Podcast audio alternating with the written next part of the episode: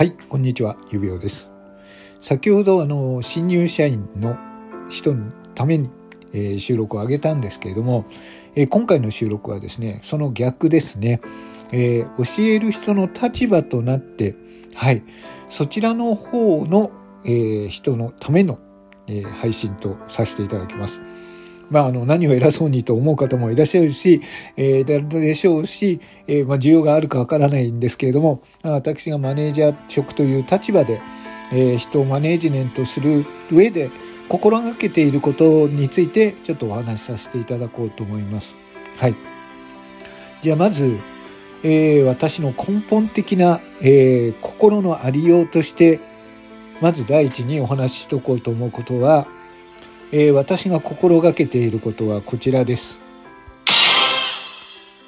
えー、仕事の上で、えー、部下から嫌われるのは全く厭わない。はい。嫌われるのは仕方がないと思って仕事をやっています。それはなぜか。はい。えー、それは容赦なく叱るからですね。はい。ここで気をつけていただきたいのは、えー、ただ、やたらめったら怒るというわけではないです。あの、語源をちょっと覚えておいていただきたいんですけど、えー、怒ったりですね、あの、社員に対して怒ったりとか、えー、怒ったりということはしないです。私がやるのは叱るです。はい。えー、叱るというのはどういう意味かというと、正しい方向に、えー、間違わないために、それを正すために、えー、言う忠告。それは、あの、まあ、少しね、語気を強めて言うかもしれませんけど、その人のために、そして仕事が正しい方向に行くために叱ります。はい。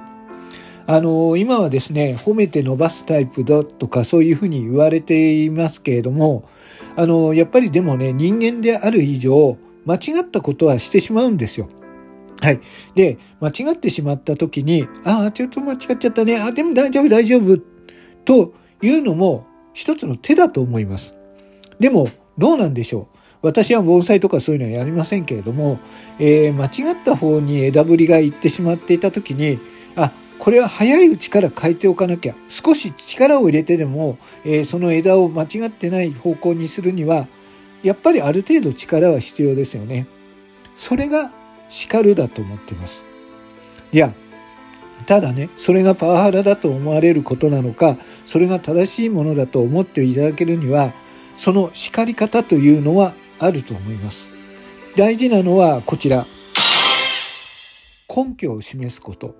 はい。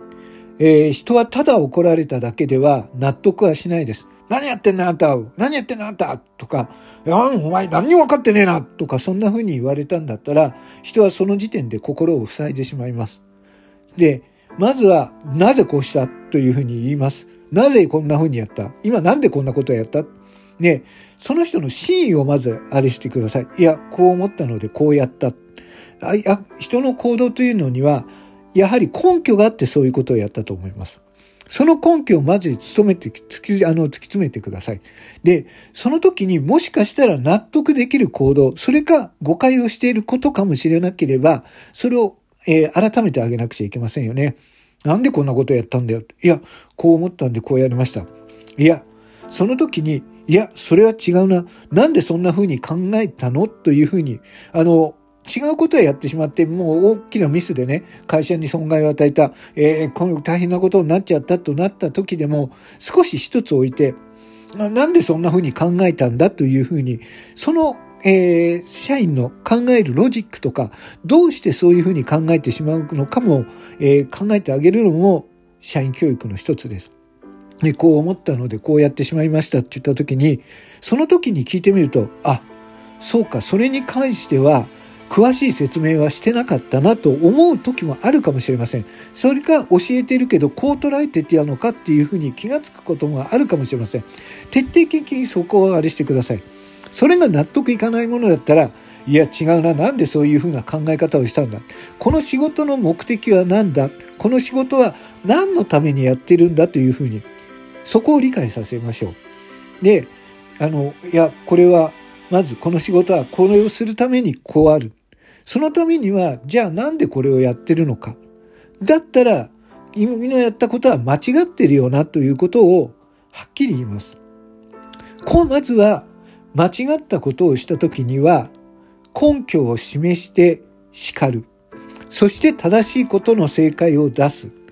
それがわからないようだったら、その時に理解できてないようだったら、理解できるまで叱ってください。それが叱るだと思います。それで、まあ私がそういう時にね、あの、一度教えたことについてできてなかった場合は、私も結構大きな声で叱ります。それで嫌われるんだったら嫌われて仕方がないです。でも、それは、えー、全体的な仕事のためとか、えっ、ー、と、結果的に見れば、その子のため、その人のために叱ってます。だから、えー、その時に、なんだよ、このクソマネージャーと思われようが、それは全然構わないです。仕事を通して嫌われるのは、私はもう当然だと思ってるし、そういう立場だと思ってます。だけど、結果的に、この数ヶ月後、1年経つかどうかわかりませんけれども、あ、あの時そう言われてこれをやったやってたから、自分はそうできたんだなと思ってもらえる時が来れば、それでいいと思ってます。その時に感情的に、いや、あいつは相変わらずクソマネージャーだと思われてても、全然それはいとまないです。ただ、全然ね、あの、人は褒めて育てるべきっていう言葉もあるんですけれども、褒めてばかりでは、ちゃんと育たないと私は思っています。っていうのは、人はやはり間違えるものなんだという前提が私にはあるからですね。私もそうです。私も間違いながら育っていて、えー、未だに間違えることもあります。だから、間違えた時に、なるべくヒューマンエラーっていうのはどんな時だって、えー、防げるものではないんですけれども、それを少なくするためには、じゃあどうすればいいか。それは、えー、ちゃんとした、えー、根本的な考え方を理解させて、えー、そして自分で判断できるようにするためには、ちゃんとした理屈を分かったようにさせていかなくちゃいけないんですよね。こうやっとけばいいよ、こうやっておけばいいんだからねっていうと、本質を捉えられずに仕事を覚えると、いつか大きな間違いをすることがあります。ちょっと私の言ってることがわかりますかね。なので、本当の、え、人を教えるときには、まずは本来の目的というのを少しずつですけど、少しずつですけれども理解してもらって、そのために何をするのか。で、そして自分はじゃあどう判断するのかっていう考えられる、えー、ようになるように指導するというのが大事だと思います。そのためには時間がかかります。えー、そのためには褒めてばかりもいられないと思います。叱ることも大事だと思います。間違ったら、えー、なぜここを間違った？直してこういう考え方をしたんだっていうところを掘り下げて、そして正していきましょう。そうしないと、えー、わからないと思います。それは結構時間のかかることだと思いますし、わからないものを分からせるようにすること。それは、えー、そのね、あの、教えられている人の個性とかもあるかもしれません。えー、女性によっては私が大きな声を出して怒ることによって涙を浮かべることもあるかもしれない、ある、ある、時もあります。ですけれども、泣いたって変わらないんで。泣いたから変わらない。その涙が悔しいのか悲しいのかわからないけれども、本質は変わらないから。泣きたくないんだったらできるようにしてもらわなきゃいけない。はい。私のことをいくら嫌ったって構いません。悔しいと思うんだったら仕事ができるようになればその悔し涙を流さないで済むよというふうには言ってます。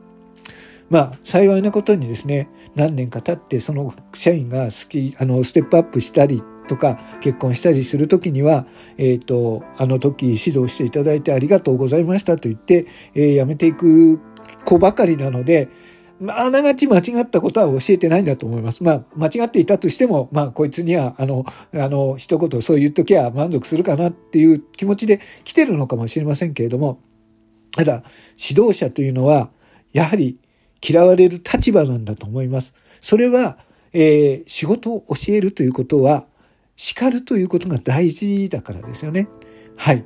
ただ、これ難しいところなんですけど、その上でその人の個性をよく見ていきましょう。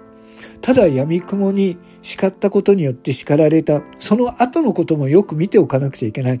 怒られたこと、叱りを怒怒られたと考えてしまう人だったら、そこをまた一つ根本的に正さなくちゃいけない。いつまでも機嫌が悪そうだったら、なんか納得できてないようだだね。納得できてないところは何が納得できてない？怒られたことがそんなに嫌だったのかい？っていうふうに聞いてみて、そこは、えー、あくまでも納得いく。対人間対人間なんで、えー、立場が上とか下とか関係なしに教えるというのはそれぐらいのことです。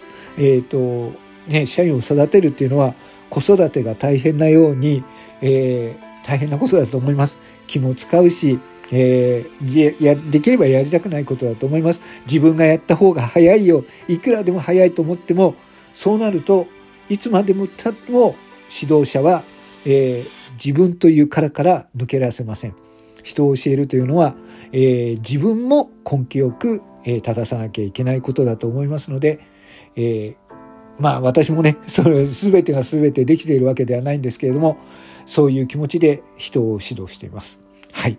えーなんかあれでしたけどね、えっ、ー、と、少し参考になっていただければ幸いです。えっ、ー、と、そして最後まで聞いていただきましてありがとうございました。